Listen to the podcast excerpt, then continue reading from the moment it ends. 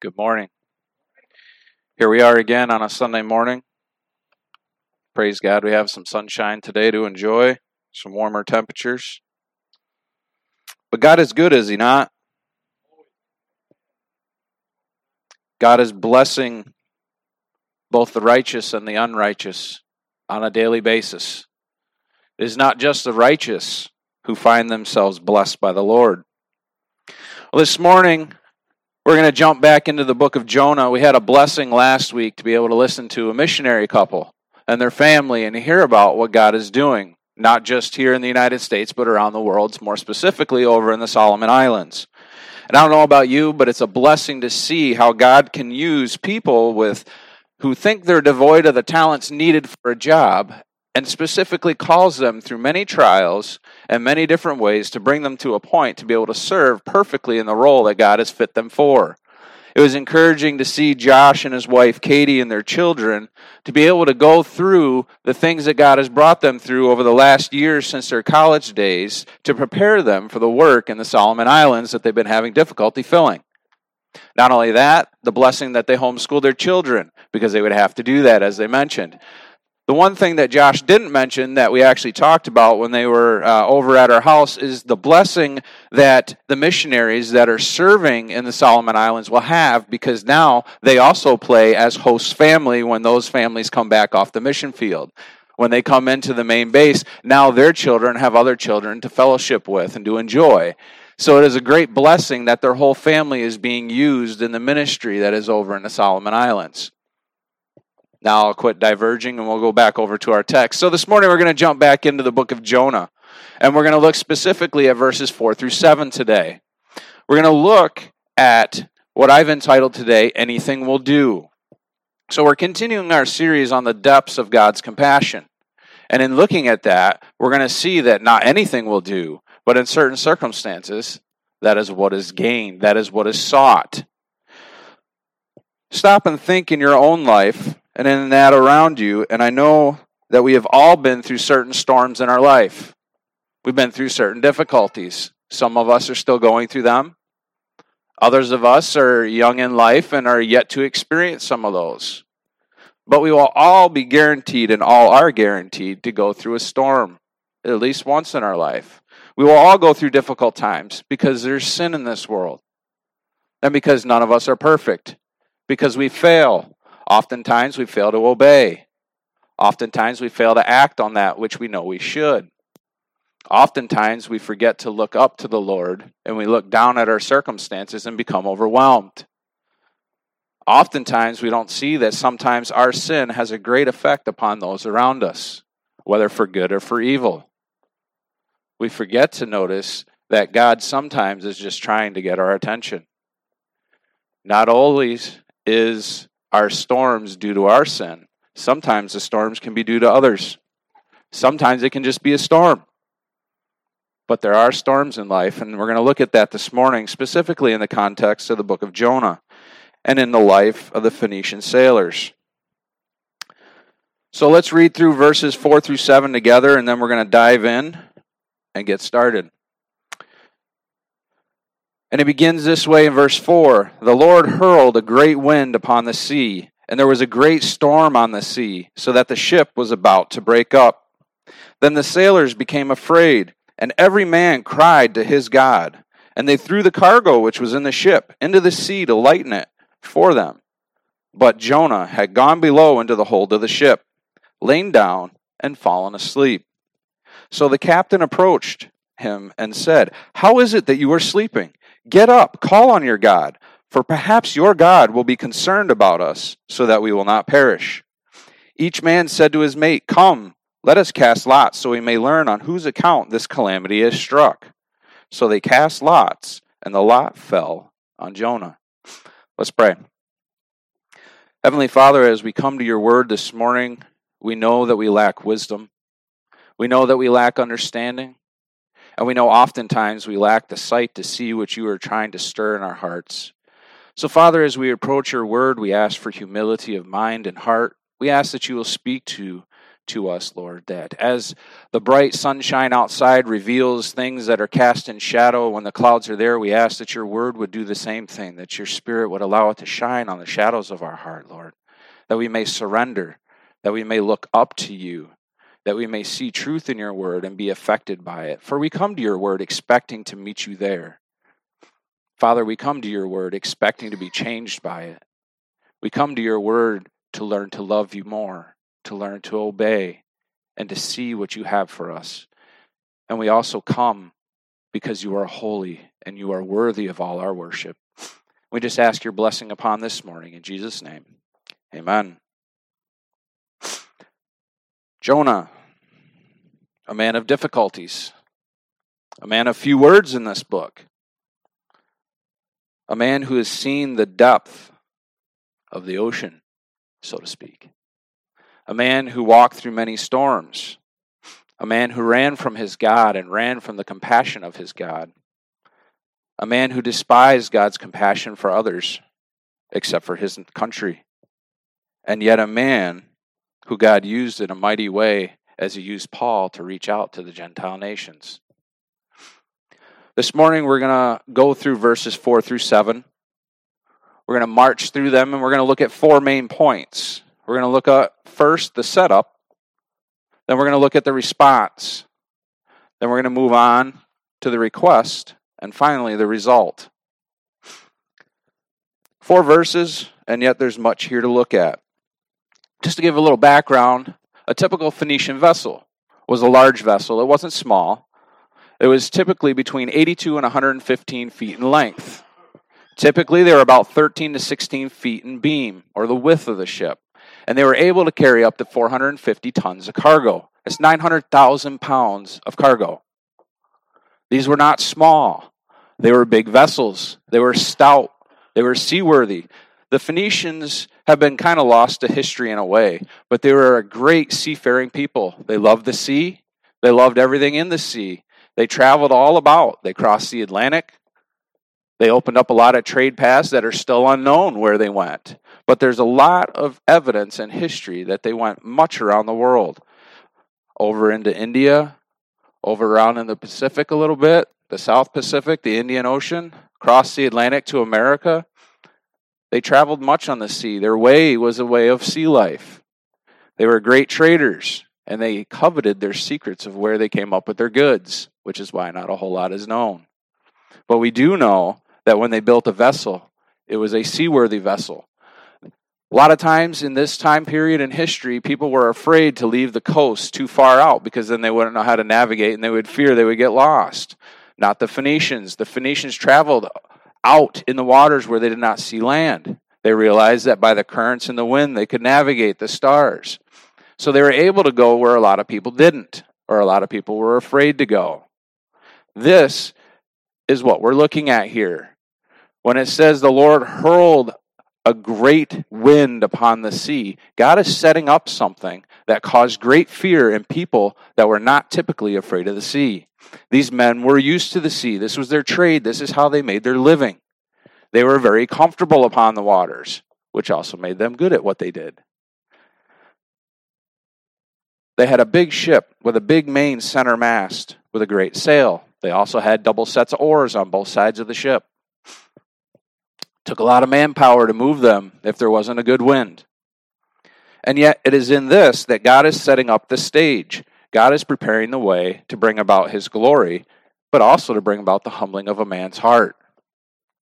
And I'm not just speaking of Jonah.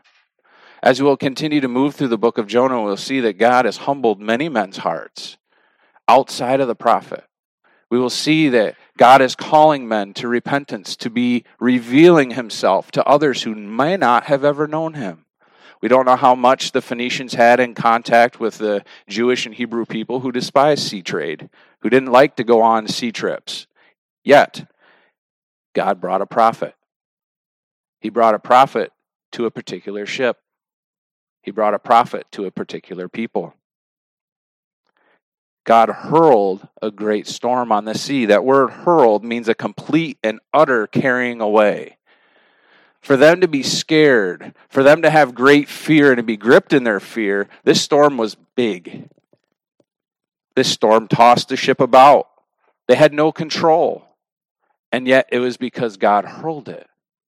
God carried them away in the great tempest of the sea, and yet he did not allow it to sink. Oftentimes, God will put us in a storm that looks like it'll swallow us up, and yet God is still in control. God is carrying us through this storm for a purpose. In the midst of the storm, there's great wisdom and understanding to be found if we stop long enough to look. So the Lord hurled a great wind on the sea, a great storm upon the sea, so that the ship was about to break up. As I said, it was a great ship, it was a big vessel, very seaworthy, very stout. And yet, it was not too big for God to move. It was not too big for God to carry away, to push it where He willed. God, who controls the sea, the winds, and everything upon the earth, moved this vessel. He also moved the hearts of the men. He moved Jonah to fall asleep, as we'll find out. He moved the Phoenician sailors to cry out in great fear. So now we're going to look at the response. In verse 5, it says, And then the sailors became afraid, and every man cried to his God. And they threw the cargo, which was in the ship, over into the sea to lighten it for them. But Jonah had gone below into the hold of the ship, lain down and fallen asleep. So we have a great response. Fear is a great motivator for us to respond. When we're faced with fear, we will do one of many things. We can hide, we can run, we can fight. Most often, we cry out. There's that old expression you'll never find an atheist in a foxhole. And it's very true for those younger who may not know what a foxhole is, is on the battlefields they used to have what's called no man's land because nobody would live in that land. It was a flat plain usually, and they'd dig foxholes, so these big trenches that they could stand up in and not be seen. They'd hurl artillery at each other. Sometimes they'd try to charge across and get to the other person's foxhole, but it was a very scary place. It was a place of great fear. You never knew when that shell or that big piece of artillery would fall in where you're at. You can't see unless you climb up and stick your head above and take a chance. But it's in these great situations of great fear that God will prove your mettle, that God will prove your faith, that God will test your faith. Where are you at? Are you willing to stop and to look up and to say, Lord, I need you? Or are you going to be like the Phoenicians? We're going to look. Anything will do. Anything will be okay. Just any God that's out there, save me. And that's what they're crying out for. They're seeking any God, and the Phoenicians worshiped a lot of different gods, just like most of the pagan nations. They tried to appease them. They tried to do everything they could to receive blessing from these deities in their minds. And yet, we see there's no response. The wind continued to hurl, the seas continued to pound. When man is faced with death, he will look for anything to save himself. But this is also a great time of opportunity. When we find ourselves or others in the midst of a great storm, facing death, maybe not physically, but maybe in some way of the heart or the emotion, this is a great time and an opportunity to witness. This is a great time and opportunity to bring the truth of God's eternal power and help and compassion to those who do not have it. It is a great time for others to come and to look and to talk to you and say, Why are you not scared? As we'll see later, that great question why are you sleeping? Wake up. God puts the storms sometimes in our lives, not because of what we've done, but to wake us up, to wake those up around us, to give us an opportunity. As Mike and I love to talk about discipleship, these are those great moments of seeking out somebody who is going through a hard time and lifting them up with truth. Lifting them up, holding them up, and saying, Your boat may be rocking and it may sink, but I know who's rocking your boat. I know who holds the power of both the storm and the sea and the direction of your vessel. This vessel wasn't being pushed towards land like a lot of the times in a, in a in a boat or a ship that is on the seas and they're getting cast about by the waves, a lot of times they get cast up upon a reef or they get sunk off the coast somewhere. Not this vessel. God was keeping it away from the land, God was keeping it out in the middle. which is amazing in and of itself. Normally, a great wind and a great wave is going to push the vessel in a continued direction, usually towards land, because that's how the waves of the sea are meant to go. They go towards the shore, they break upon the shore. Not this one. God had a point and God had a purpose. And God has also blessed them with their favor. But they didn't know this. So the sailors became afraid and they cried out to any God, Who can save us? This is very reminiscent of Elijah on the Mount Carmel and the prophets of Baal. Cry out to your God, he chided. Maybe he's sleeping. Maybe he went away on a journey. Cry out all the more. For a whole day, they cried out, they screamed, they cut themselves. They did everything they could to try to get the attention of their God. And did he answer? No. Why? Because he was a false God and he has no ears, he has no mouth. Did Elijah call out? Yeah. I'll tell you what, it was impressive. So these sailors are crying out. They're trying every God they have in their knowledge. I'm trying all these. I know these. What, who do you know? You try. Do we not find ourselves doing that in life, though? When sometimes when hard times come, or even when it's not a hard time, we look at other things. We put things in place of where God should be. We open our hearts of, hey, I'll seek after this. Sometimes we place a stumbling block in our road, and it causes others to fall alongside us. Jonah had a problem. He was running from God. Jonah was trying to hide. And had he not heard, there's nowhere you can go to be away from the Lord. But these sailors are enduring great fear and tribulation because of Jonah. We'll find this out towards the end. But Jonah was asleep. So what did they do? No God answered. So now what do you do? You start trying it on your own. They start throwing the cargo overboard. Now, why was that important? Why was their cargo important to them? It was their livelihood, this is their trade. It was precious to them. There was a lot of wealth there. Think about it up to 900,000 pounds of trade goods. I don't know what it was, could have been anything. But that's a lot of value in man's eyes. And yet, they started tossing it overboard. Why? Because when man is faced with the reality of his life, what is really precious? His life. Not this worthless goods, not these things that aren't going to help me. Let's get rid of them, dump them overboard. What cargo do we carry around? What baggage do we hold on to in our lives? Do we surrender? Do we give up? Do we toss anything overboard just trying to appease God, to gain his favor? Do we or do we actually empty ourselves of that which is truly not valuable because God doesn't value it? Do we seek God with a humble heart or do we come to him with pride? Do we seek God with boldness? Tempered because that boldness is because of Christ. It's not because of anything that we are, it's because of who we are through Christ. Do we empty ourselves of the extra cargo that we carry that we think is precious and valuable? But when faced with life and death, it, has, it holds no candle to the values that we find in Christ. This is what God is doing. He's helping these sailors see that there is nothing, one, that they could do to save themselves. There was no other God they could cry out to that would hearken to their word and come and rescue them. And there was nothing left but where do we go? What do we do? They were at the end of themselves. And oftentimes, do we not have to hit rock bottom to look up? Oftentimes, instead of standing on the hill and looking up and praising God, we fall to the bottom. Lord knows I did. Lord knows there are so many people in my life, my mother included, that told me I'd never live to see the age of 21. I'm a little older than that now. But oftentimes we must hit rock bottom before we look up because we're a stubborn people. Jonah was stubborn and others were paying for it. Do we seek to save ourselves? Do we hold back our cargo or do we empty it?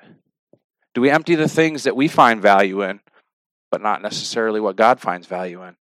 The things of Scripture, the characters of Christ, are the things that are of eternal wealth and value.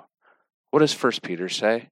We have gained an inheritance that will neither rot nor perish that neither thief can come in and steal or take away? Are we holding on to those things?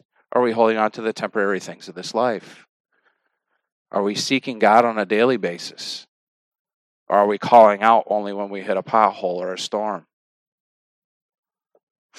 God wants more than just our cry and our circumstances. God wants our life, all of it. What did Jesus say? To him who seeks to save his life will lose it, but him who loses it for my sake will keep it. Their cargo was precious, costly, valuable. It took much time to gather that many goods. I'm sure it didn't take them one trip. I'm sure they've made a lot of stops to get a lot of cargo and a lot of value. They used it for their livelihood and their living. And now they were throwing it out because they found it worthless. When we encounter God, how much falls away as worthless? How much falls away as maybe it didn't hold as much value as I thought?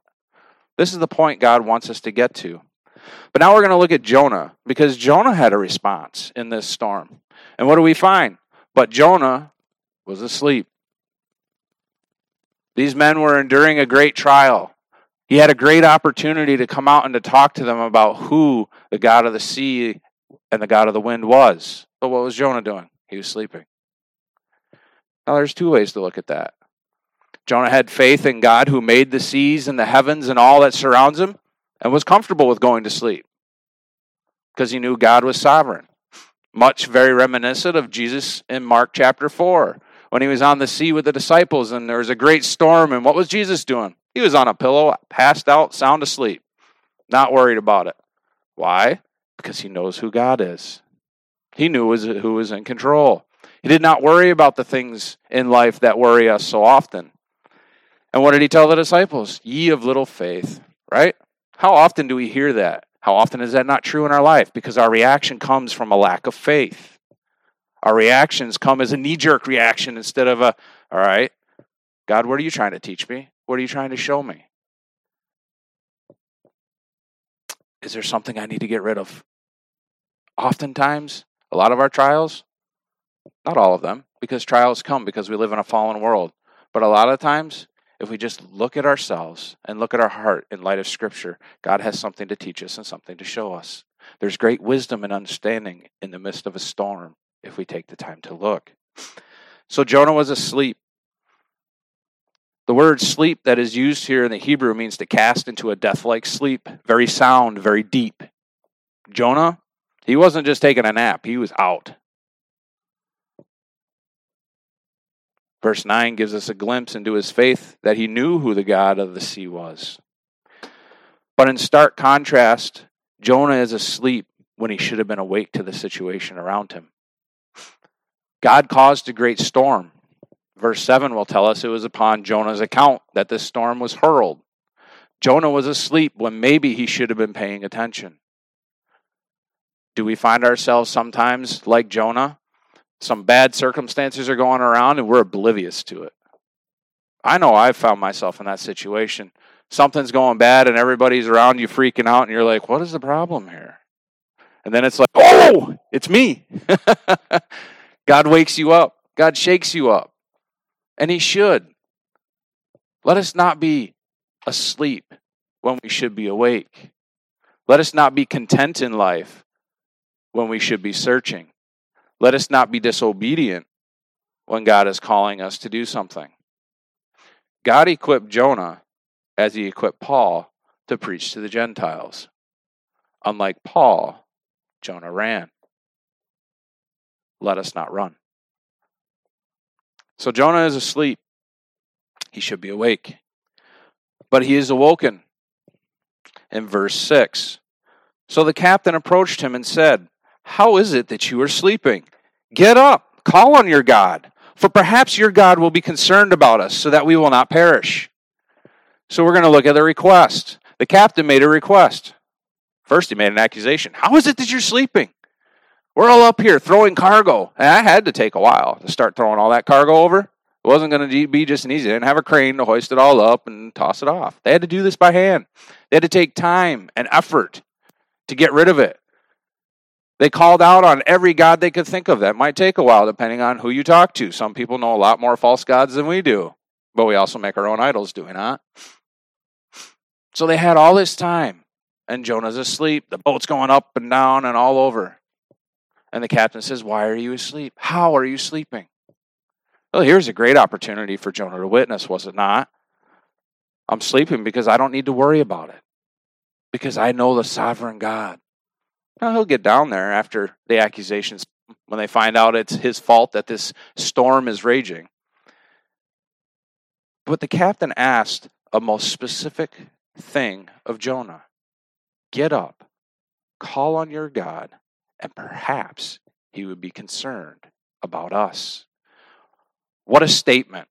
What a request. It was a request of such great wisdom and depth, but the captain didn't even realize it when he asked. He was seeking for self preservation. He was seeking, hey, we need to find out some God. Maybe you know somebody, another God that maybe can help us because we can't find one. Get up, call on him, and maybe we'll be, he'll be concerned enough to save us. The concern of God was there before the storm ever happened. Do we look at the beginning? God orchestrated all these events. It wasn't a surprise that Jonah ran away. God had in store for these sailors a chance to meet the living God, a chance to hear of a compassionate God who is concerned over the hearts of men, not just the Hebrews, all men. It was not God's second choice to open it up to the Gentiles because the Hebrews were too stubborn.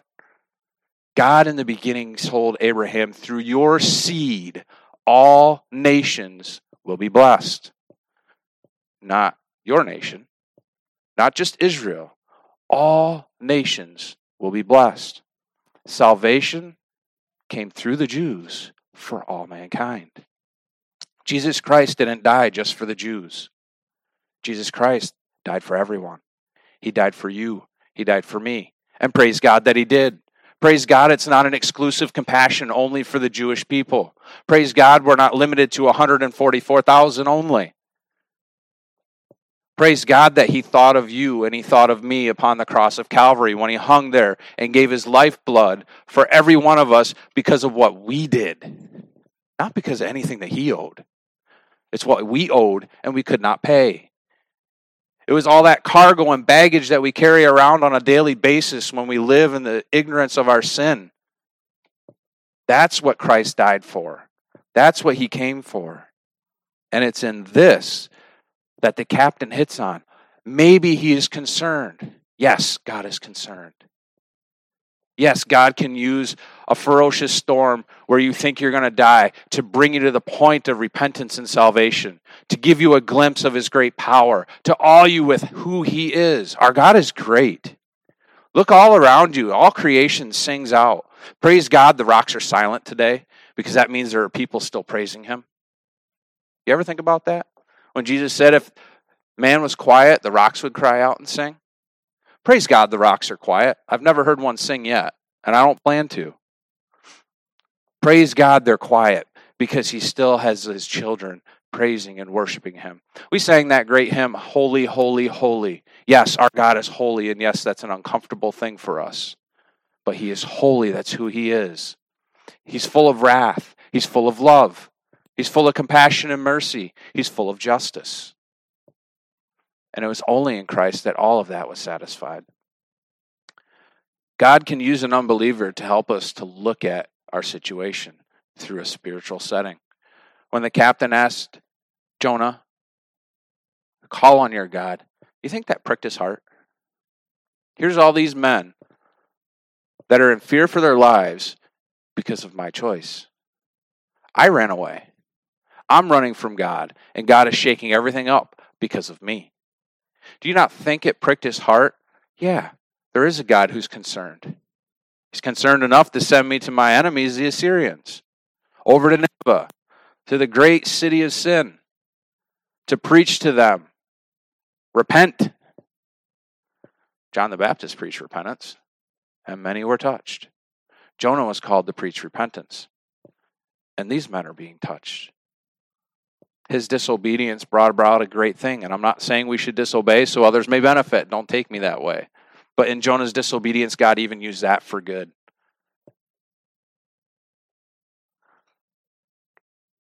Our perspective should always be a heavenly perspective in the midst of our trials. Because it's so easy to lose that perspective when the storms come and when our anger flares.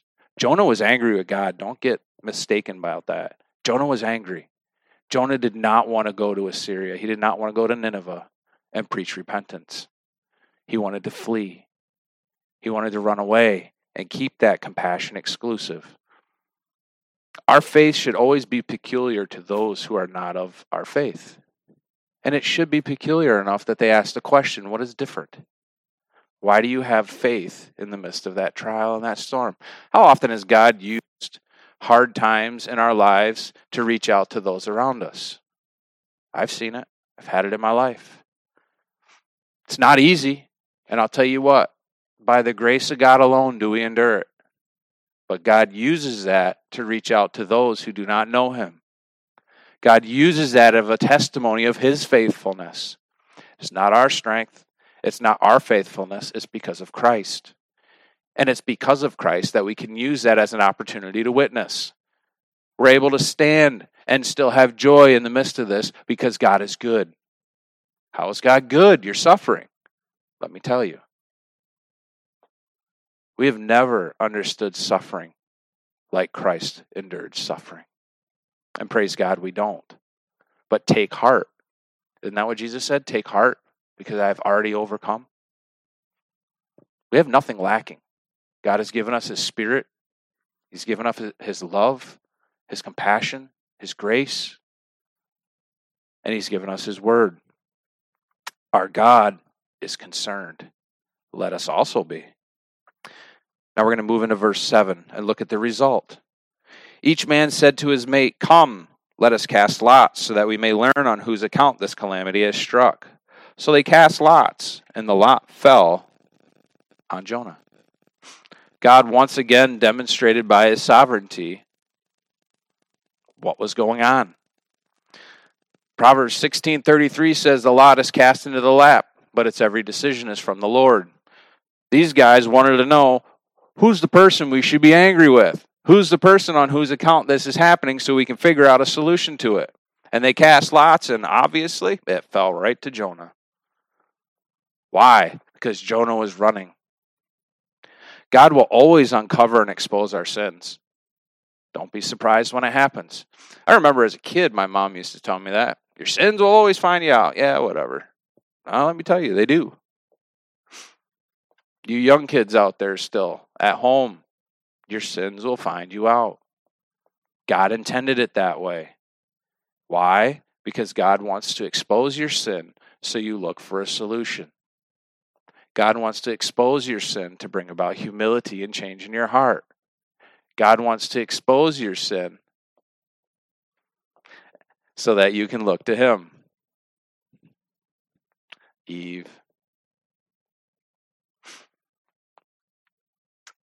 Our sins usually affect others around us, not just ourselves. You'll see that more as when you get married. You'll see it more when you have children. Your children are a great mirror for your heart. Look at your kids, and usually the things that aggravate you, usually they come from somewhere pretty familiar. Usually it's you looking at yourself. God uses so much around us to draw us to Himself to show his concern and his compassion. And God's sovereignty exposed Jonah's sin. He told these guys, it's his fault.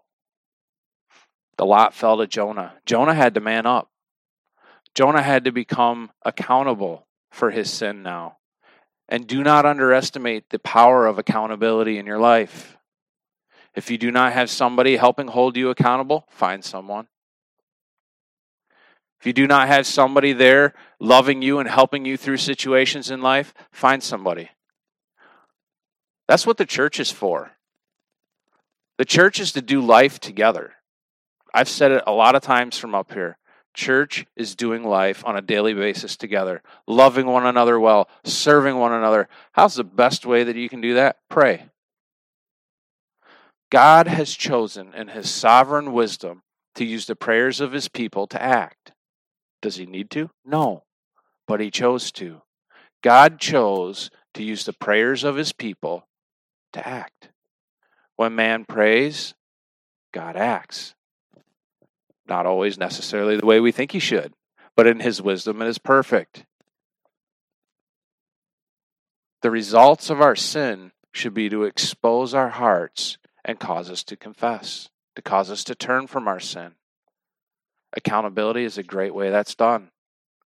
Prayer is a humbling experience. Why? Because it doesn't depend on us. When we pray, we reach out to God. Why? Because only God can answer prayer. Only God has ears to hear. Only God has a mouth to speak. Only God has eyes to see and expose our hearts. This is the point of the story of Jonah. There's so much of Christ in the book of Jonah. Why? Because Christ is the focus of Scripture. Christ should be the focus of our heart and our attention and our affections.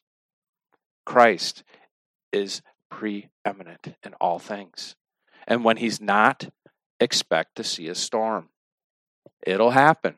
You might see it off on the horizon, and that might be enough. Some of us are really quick learners, others of us are thick headed like me. Sometimes you can look afar and see a storm coming and be like, oh, okay, got it. Thank you, Lord. Others of us, we got to go through that. Others of us still got to be woken up. Hey, wake up, dummy. Get up. See what's happening. You know what? All of us are different. Why? Because our God is creative. Because our God is great. But we are all made in His image. And therefore, we are to love one another because we love our God. So let's wake up. Let's look at the storms around us and let us know that anything will not do. Only Christ and Christ alone will do. But there is great wisdom and understanding to be found in a storm if we're willing to humble our hearts and look to Him who gives wisdom. Why? Because He is wisdom. And He's given that to us here in His Word. Let's pray. Heavenly Father, we thank you, Lord, for your Word. We thank you that in the midst of the storms of our life, you have not left us alone. Even those times where the storm is on our account, help us to take accountability for that. Help us to stand up and take responsibility. Help us to confess our sin and be faithful to confess our sins to you, to one another. Help us to be quick to seek forgiveness from those we have wronged. Help us to be quick to love others with the love of Christ, to cry out and to help others see that you are concerned about their hearts and their souls and their lives. Father, help us to be faithful to your word and faithful to that which you are calling us to, and help us to be faithful to preach the gospel at all times and in all circumstances, because it is the power of God unto salvation. Father, we thank you for this time this morning. We just pray that our worship is sweet in your sight. We just pray that you would be well pleased with what goes on in your church. And we just ask that you will continue to lead your church well. In Jesus' name, amen.